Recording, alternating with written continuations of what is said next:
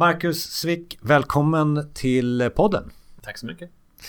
Så RPA i praktiken. Vi, vi börjar någonstans Marcus med vad är RPA för dig då? Uh, så för mig, jag brukar se det som att RPA, det är ju repetitiva uppgifter som man försöker att automatisera. De hanteras manuellt, tar uh, antingen är det att uh, man får in väldigt mycket av sådana ärenden.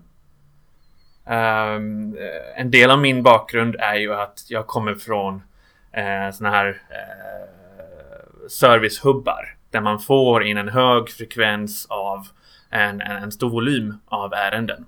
Så där finns det jättemycket automatiseringsmöjligheter. Uh, men som sagt, mycket volym. eller att det kan vara att det tar lång tid, dessa ärenden. Eh, eller att det kan vara att man behöver en väldigt stor precision på ärendena. Det kan ju vara av compliance-orsak eh, och så vidare. Det behöver inte vara eh, antingen eller, utan det kan vara en mix av dessa tre element också. Så att det handlar om att hitta Alltså det är administration vi pratar på något sätt om. Alltså arbetsrutiner runt administration väldigt mycket. Precis. Eh, så att vi, vi zoomar ju in på det och du, du, kom, du nämner ärenden direkt där eftersom eh, vi vet alla om att det finns mycket ärendehanteringssystem ute där. Det finns mycket och nu kanske jag är inne på lite områden också som kundtjänst till exempel eller backoffice ja. eh, rutiner som du pratar om här. Det finns mycket gott där. Eh, så att om, om man tar då eh, någonting mer då som, som, som, RPA står för som varför har inte det kommit som du tror varför har inte det kommit tidigare för att man ska kunna robotis robotisera det här mm. har man inte hela tiden försökt att effektivisera sina ärenden så att de blir så bra så krispiga som möjligt så att det inte tar lång tid och inte är repetitivt eller har du någon åsikt där? Eh, jag har ju arbetat utomlands nu i ganska många år. Jag har varit borta från Sverige i sju år. Ehm, och fem av dessa år har varit borta i Prag. Ehm, och så jag, jag kom dit i 2015 i januari och jag märkte direkt att ja, men där vid den tidpunkt så blev det fokus på automatisering. Det är inte någonting som man börjar se jättemycket innan det, men vid den tidpunkten så börjar man. Och det som så jag har arbetat ganska mycket med det. Inte som utvecklare, utan på verksamhetssidan. Och nu är jag tillbaka till Sverige. Det som förvånade mig lite nu när jag kom tillbaka, det var ju att här i Sverige, och det är inte bara i lilla Linköping där vi är just nu, utan jag upplever samma sak i Stockholm och så vidare också för den delen. Möjligt att vi är i samma stadie som vi var i, i, i Prag i 2015. Alternativt att vi till och med är lite innan det. Så du frågar ju just nu, ja Marcus, ty tycker du inte det är konstigt att, att man inte börjat innan? Jo, jag tycker faktiskt det är ganska konstigt att man inte börjat innan. Kan, kanske är det ett svenskt fenomen. Mm. Vem vet? Mm.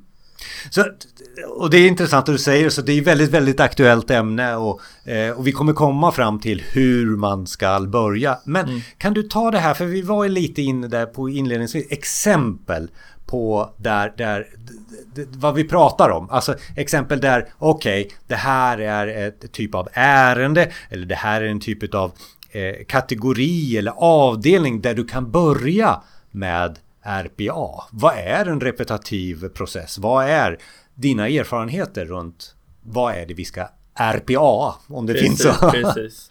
Jag har ju automatiserat ganska många områden. Så det första exemplet är den här eh, fakturaprocessen. Det, jag vet om att det, många företag får ju fakturor. Det det, alla företag får, eh, får fakturor. Det som är problemet här är ju att om man hanterar dem manuellt. Fortfarande jättemånga som gör. Det är inte alla som har gått till e-fakturor. Och även om man har gått till e-fakturor så tillåter man ju fortfarande att det kommer i... Eh, det finns många som tillåter att det, det kommer i många olika format. Så där är någonting jag har arbetat med. Och jag tog de här två exemplen nu. Det här var bara första exemplet, men jag kom in mer på det. Men jag tog de här två exemplen för att det inte bara den tekniska delen, utan det är mycket av det, det processarbetet som krävs för just de här. Så om vi, om vi tittar på den här första, digitalisera eh, faktureringsprocess. Eh, då, då gick vi just också från det här att från manuell inläsning och med många olika eh, standarder. informationen på fakturan finns på många olika ställen. Det gör det svårt att robotisera, automatisera det här för eh, verktyget förstår ju inte då att ja men den ska om informationen finns på massa olika ställen i många olika templates och så vidare så vet den inte om vart den ska hämta informationen ifrån. Den kan göra det, men då går man nästan in lite mer på AI. det kan du ta som nästa kapitel. um, men om man säger som, eh, som så här, manuell inläsning med olika standarder. Det, det, det har jag gjort. Eh, det vi gjorde var att vi gick över för det första till e-faktur. Vi, vi arbetade med våra leverantörer för att få över dem till e-faktura. Det är inte alla faktörer som, som eh, alla leverantörer som vill göra det. De säger nej men vad tjänar vi på det? Mm. Det är samma sak som, som privatperson. Du får ju ofta det valet att vill du ha pappersfaktura, vill du ha e-faktura eller vill du ha autogiro exempelvis.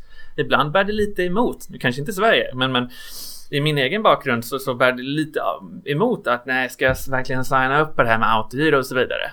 Det krävs ju en liten aktivitet från mig själv. Det är samma sak när man går till, eh, till leverantörerna. Ja, nu har ni skickat oss pappersfakturor hela tiden. Skulle ni kunna byta?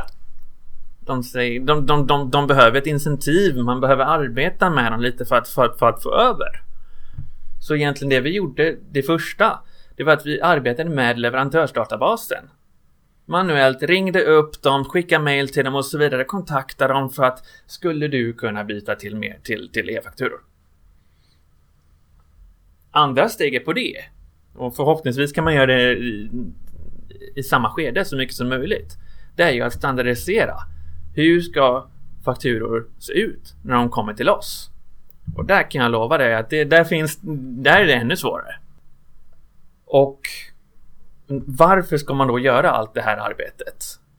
Det måste ju, det, man måste ju få in någonting som företag. Ledningen ska ju trots allt godkänna den här roboten till slut, eller hur? Den här automatiseringen. Våran anledning var ju helt enkelt att ja, men det, det, det blir ett problem som kan hända. Det är att om fakturan ser ut på ett annat sätt än orden i systemet, då plingar det lätt till. Då blir det fel. Som exempelvis, ja, jag kommer ju från Eh, jag har arbetat exempelvis med eh, både front office, back office och så vidare. Och då hade vi en, eh, en gräns, ett pengavärde. Då gick det först till Indien. Faktiskt att det var de som fick det var de som fick det här mycket manuella. Mm. Att okej, okay, här har vi en skillnad mellan faktura och order. Och då då tilläts då, då satt den här gränsen på 99 öre. Mm. Allting som hade en skillnad på mer än 99 öre damp in som ett ärende i deras ärendehanteringssystem. Och det förstår du att om man har många tusen fakturor varje månad så blir det också många fel om man sätter gränsen så pass lågt. Så här finns det en jättepotential att automatisera. Det beror såklart på vart man sätter gränsen. Men standardiseringen utav fakturan eller få den så, så snygg som möjligt mm. men sen också kunna då lägga en inskanningsrutin eller en robotrutin på att titta på den här fakturan och sen peta in det i nästföljande system. Ja. Eh, det är där vi pratar om här. Ja. Och där tjänar man ganska mycket tid och sen också pengar utifrån det du säger här att det har varit väldigt mycket restärenden, mm. det kommer väldigt många fakturer. Ett jättebra konkret exempel på, på, på robotisering som förut kanske också har varit fakturascanning. Men det är, det är samma typ av tanke runt omkring det här som ja. jag fattar det. Jag kan säga det också, vi tjänade ju flera, flera personers arbete du hade ett till exempel, som ja, så här konkret stort exempel. För det är väl också det som det handlar om. Vi kan ju ta upp många olika små exempel. Hämta från Excel där och sen mm. skicka mail där. Men det är inte riktigt det vi ska prata om för att det är inte de riktigt stora. Det kan vara kul att se att åh, vi kan automatisera någonting. Där, oj, oj, oj, vi kan öppna upp ett mail och öppna en pdf där och eh, scanna igenom den och stoppa in det i ett CRM-system och sen så kan vi acceptera att vi har fått in det i CRM-systemet genom att skicka ett mail. Men hur många gånger sker det? Och hur många, det är en annan sak. Och det kommer vi lite på det här med hur vi ska göra. Men, ja. men, men, men de stora exemplen, och det var det vi vill komma mm, till här. Mm. Mm. Ett annat exempel som kanske inte är lika stort. För det händer inte lika ofta. Men det händer. Alla... Det händer ändå tämligen ofta. det är leverantörstillägg. Och då återigen, du, du hör att jag kommer från, från, från en bakgrund där jag arbetar med mycket system. Den process som jag har, det är att någonstans i början, det triggas av att en beställare, eh, någon i organisationen vill lägga ett inköp. Och den vill gärna göra det mot en viss leverantör. Spelar ingen roll om den leverantören är compliant eller, eh, och så vidare. Um, låt oss säga att den här leverantören den, den, den, den går förbi alla checkar. Att okej, okay, det, det, är okej okay att vi lägger in leverantören i systemet. För den behöver ju läggas in om det inte redan finns i systemet. Eller hur? Så den processen vi hade från, från, från början, det var att förfrågan kommer in från beställare, egentligen fritext hade vi ju tyvärr att jag vill lägga beställningar på den här leverantören. Vänligen skulle ni kunna lägga upp den i systemet. Och göra det snarast möjligt, är möjligt helst. Uh, vad som hände i vårt fall då, det var att mitt team, för jag, jag var ju teamchef eh, ett tag, mitt team eh, behövde då samla in information om den här leverantören. Exempelvis om en organisations-ID, allt annat om den leverantören som behövdes i systemet. Och det är ju ett jobb bara det. För det det, låt oss säga att i genomsnitt kanske vi behöver gå in på en fem stycken olika hemsidor. Att bara samla in den informationen. Databasen mix av hemsidor. Ja. Uh, och så det, det, är den situation som vi gick från. Situationen som vi gick till. Det är och det är återigen mycket här på processsidan att vi sa stopp. För att vi ska kunna automatisera det här så enkelt och bra som möjligt. Då behöver vi ändra processen. Det är inte längre att beställaren ska säga till oss att jag vill ha den här leverantören. Nu gick vi istället till att okej, okay, jag vill ha den här leverantören. Jag har fått det godkänt. Okej? Okay? Um, då säger vi okej. Okay, här har du en template med ett, ett, ett, ett enkelt Excel-ark där det också står vad är den minimuminformation som du behöver lägga in om den här leverantören. Så det, det jobb som vi behövde göra innan, en del av det jobbet åtminstone, det förde vi nu över till beställaren. Och det är just för att systemet, vår, våran robot, skulle enkelt känna av, okej, okay, vart finns informationen? Så om, om den har allting då i ett, i ett standardiserat fil, den vet om exakt vart den ska hämta informationen. Det är jättelätt att skapa en robot på det. Och där tror jag nog du hade ett bra exempel som många kan konvertera över till sina förhållanden där. Där man idag kanske har skickat ut bara för att man själv i sin manuella process vill ha koll på saker och ting. Mm. man skickar ut en Excel-ark, fyll i den här och skicka tillbaka. Eh, eller hur? Alltså det, de här mallarna finns ju, de, de här templen finns ju i våra verksamheter. Ja. Det är bara att de är skapade utifrån någons roll eller någon manuell process som man har idag. Mm. Men, men, men den kan lika gärna i det här fallet användas för att en robot ska kunna läsa in det eh, från Excel-arket, i det här fallet exemplet då, till det, det systemet som Precis. handlade om eh, lever godkända leverantörer. Ja. Vad det nu än är för system. Det spelar ju egentligen ingen ja. roll vad systemet är. Roboten kan egentligen hämta från en källa och stoppa in i en annan på olika sätt då. Det är ju tekniskt precis, hur man gör precis. det. Precis, ja. så ursäkta för avbrytet men ju fler källor man har desto svårare blir det. Ju mindre standardiserat det är, desto svårare blir det. Så om du vet som organisation att du har få källor och standardiserad information, då ska du kolla där. Mm. Där har vi, eh, där har vi automatiseringsmöjligheter. Ja. Speciellt om det händer ofta. Ja, och det här finns det ju alltså när man går ut och, och jobbar med ett RPA-projekt så är det just här frågan är. Hur många steg har ni i processen? Vad har ni för ja. mallar idag? Har ni processer? Har ni ett verksamhetssystem? Det är ju en hel övning runt omkring det och det var ja. lite där jag vill komma till i det här avsnittet också för att det är ju där, eh, där, där, fokus ska ligga. Det ska ju inte ligga på Unipath eller eh, Automation Anywhere eller vad heter de, de här eh, systemen då som, ja. vi, som vi pratar om. Så att eh, där har vi ju konkret. Så att egentligen sista frågan här som, som kanske inte behöver vara så långrandig då. Men, mm. men alltså det här med huret. Alltså hur gör vi då? Vad är det att göra i ett RPA-projekt enligt dig då? Mm. Ja, jag brukar ju börja mycket med kommunikation. Jag tror att robotisering, automatisering kan vara väldigt skrämmande. Det kan vara jättekul. Och det kan vara skrämmande. Båda de här faktorerna och, och jag säger skrämmande just på grund av att låt oss säga att din avdelning hör att ja men nu och, låt säga att din avdelning är 10 personer och de hör att nu ska vi eh, automatisera uppgifter som kan göras av två personer. Vad är deras direkta tanke? Deras direkta tanke är vad kommer hända med de två personerna då? Kommer det bli tal om sparkning och så vidare? Eller, eller vad, vad, vad, är tanken? Så därför börjar jag alltid med väldigt mycket kommunikation. Kommunicera syftet. Varför gör vi det här? Vad kommer att hända med de personerna som gör dessa uppgifter? De vet om vilka som gör de uppgifterna. Mm. Dels det. Sen brukar jag börja litet. Börja med en pilot. Eller en POC, en, en, en POC. Efter man har implementerat den piloten så kan man börja skala upp det. Gör det större. Men börja litet. Och det finns ju, det gör man ju av olika anledningar. Man, antingen kan, vara, kan det vara att ledningen inte är redo att investera tillräckligt mycket. Det kan vara att man vill säkra att det här kommer faktiskt fungera lika bra som man säger att det ska göra. Uh, vad jag gör efter det, det är ju att, eh, som jag var inne på innan, att man börjar standardisera. För okej, okay, nu vet vi vad vi vill standard, eh, vad vi vill robotisera och automatisera. Men det kanske inte går utan att vi justerar processerna lite. Så därmed standardisera. Och jag lägger väldigt mycket tonvikt på det här. Ni har hört mig säga standardisera många gånger nu. Jag lägger tonvikt på det.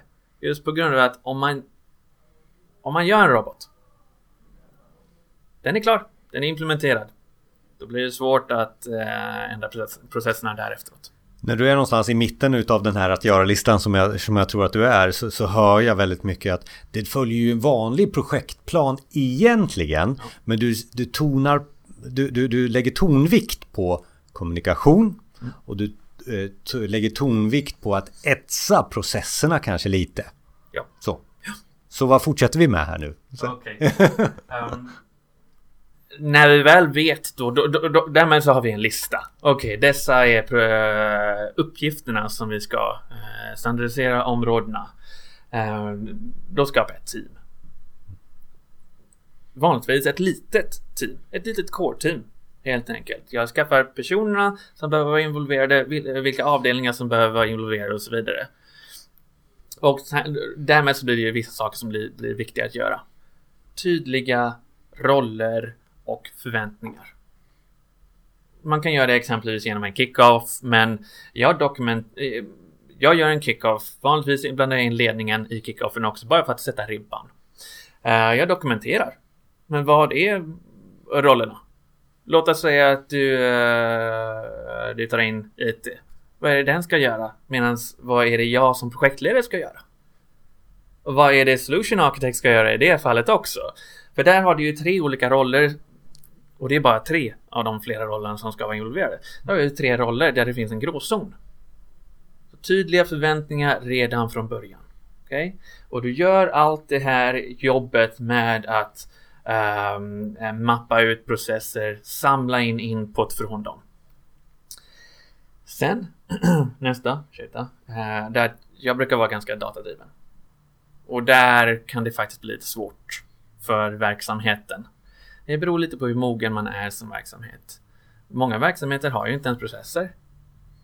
Då är det svårt för dem att svara på men när jag kommer och frågar hur lång tid tar det att göra den här typen av ärende, vilket är en sub... En, en, en liten underuppgift i den här processen. Det blir svårt för dem. Och då blir det mer arbete som behövs där. Om organisationen är väldigt mogen och de har tydliga processer, eh, mycket dokumentation och så vidare, då, då, då, blir det lättare för dem. Men oavsett. Eh, jag är mycket datadriven just på grund av att annars blir det lätt känslor som styr. Jag kommer och frågar vad är prioriteringen? Eller jag föreslår en prioritering för ledningsgruppen. Men någonstans kommer ju en input och det här har ju hänt flera gånger att innan, innan man börjar kolla på siffrorna och faktiskt gör den här listan, då är det ju mycket som behöver ändras. Exempelvis att de säger jo, att, ta det här, att göra det här ärendet, det tar jättemycket tid. Och det är eh, topp 1 eller topp 2 eller topp 3 i vad vi behöver automatisera. Sen så tittar vi på det i små steg. Vi, vi tar fram klockan så att säga. Mm. Och tittar, okej, okay, ja, men hur lång tid tar det egentligen att göra manuellt? Vad finns, finns det mycket att bespara här genom att en robot gör det? I många fel kan, behöver inte, i många fall behöver det inte vara så. Det, det kan vara att det upplevs som att det här är jobbigt, det här tar mycket tid och så vidare. Men kanske, är det, kanske tar det inte så mycket tid, kanske är det bara jobbigt och det påverkar motivationen. Iterera väldigt mycket där. Ja. ja. Mm. Så man, man, får titta på det äh, väldigt mycket, det gör jag i alla fall mm. jag. Mm. Sen sista punkten där. Det är ju att jag försöker föra in lite roliga moment. För just på grund av som du just hörde, det, kan, det blir ju lite jobbigt i det här stegen med datadrivet och, och då, skapar, då handlar det om att skapa, skapa engagemang. Ha de här få personer som ger dig input, ha få personer som du jobbar med, skapa så mycket engagemang som möjligt med de personerna, få dem att förstå varför jobbar vi med eh, automatisering, med robot, eh, robotisering. Om inte de känner att det här är kul, då är det tveksamt hur mycket de kommer bidra med. Det var egentligen sista punkten. Och det, här kommer vi lägga ut på show notes. Och, och det finns väl säkert flera saker och ting. Men det här är på en hög nivå. Fast ändå lite mer i praktiken då för att förtydliga lite RPA. Och vi kommer säkert prata mer om, om, om verktygen säkert i något framtida avsnitt. Men det är inte det som är det viktiga. Det är det vi har kommit fram till i det här avsnittet tycker jag. Eh, och, och, vi kommer länka också till de här eh, verktygen som vi nämnde lite. Så tack så mycket Max. Mm, tack Jonas.